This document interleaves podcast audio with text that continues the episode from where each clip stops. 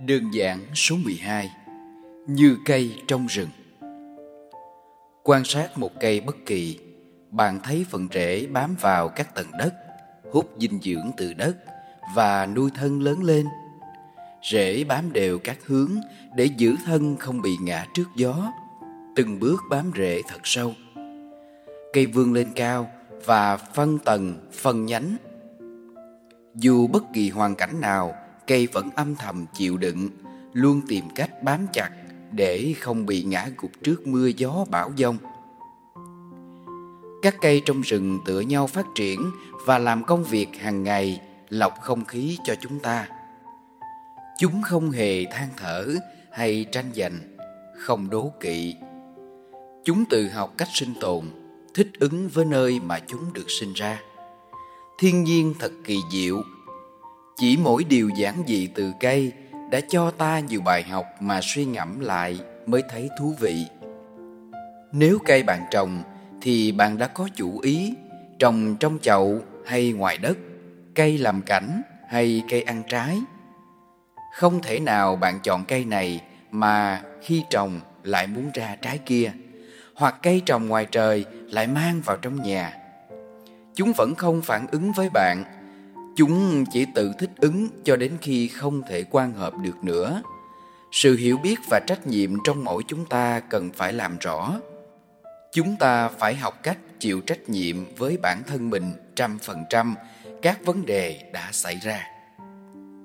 Khi chúng ta thấu hiểu những điều đó, chúng ta sẽ ngay lập tức cảm thông tại sao những đứa trẻ trở nên như vậy, hoặc người này tại sao vậy, người kia tại sao vậy tất cả đều có lý do rất rõ ràng, dẫn đến như vậy. Một đứa trẻ được sinh ra, được nuôi dạy trong ý thức bởi việc ăn, uống, học hành đều do người lớn quyết định. Những sinh hoạt hàng ngày giữa ông bà, cha mẹ, giữa người trong nhà với nhau vô tình dạy trẻ trong vô thức. Chúng ngắm tất cả điều đó hàng ngày, kết hợp với giáo dục ngoài xã hội. Chính vì vậy mà đứa trẻ là tượng trưng cho cách giáo dục, cách sống, nhân cách của người lớn trong gia đình. Cái cây thì trồng trong đất, tưới nước, bón phân, cắt tỉa. Con người thì ăn uống, học hành. Cả hai như nhau về bản chất, chỉ khác nhau về mặt hình thức thôi. Nếu là cái cây, ta cũng sẽ cảm nhận được chúng thiếu đất, thiếu nước hay thiếu phân thiếu nắng.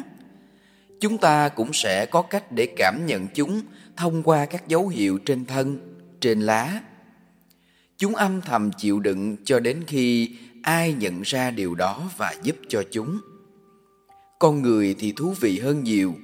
Vậy tại sao chúng ta không học cách cảm nhận mà phải đợi đến khi họ phản ứng? Có khi đợi đến lúc phản ứng thì đã là quá muộn hoặc không còn sức lực để phản ứng thêm nữa. Con em chúng ta nếu được tạo môi trường tốt, thì chúng sẽ trưởng thành và phát triển toàn diện, vững vàng về nhiều mặt, để hoàn thiện chính bản thân và giúp đỡ mọi người xung quanh trở nên tốt hơn.